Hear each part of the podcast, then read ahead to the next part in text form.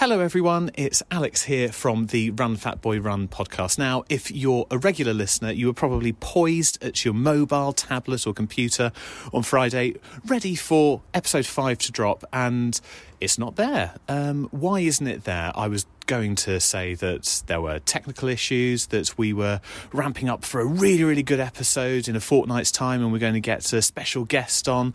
Um, but the reality is, is I haven't finished it. And my reason for not finishing it, I've got a full time job and a two month old baby. And if that's not excuse enough for you, you're obviously not a parent and you don't realise that brushing your teeth twice a day is now a luxury. So I do apologise that the episode is not ready, but don't worry, we will hopefully be back next week with episode five, which will be called Pedal Power.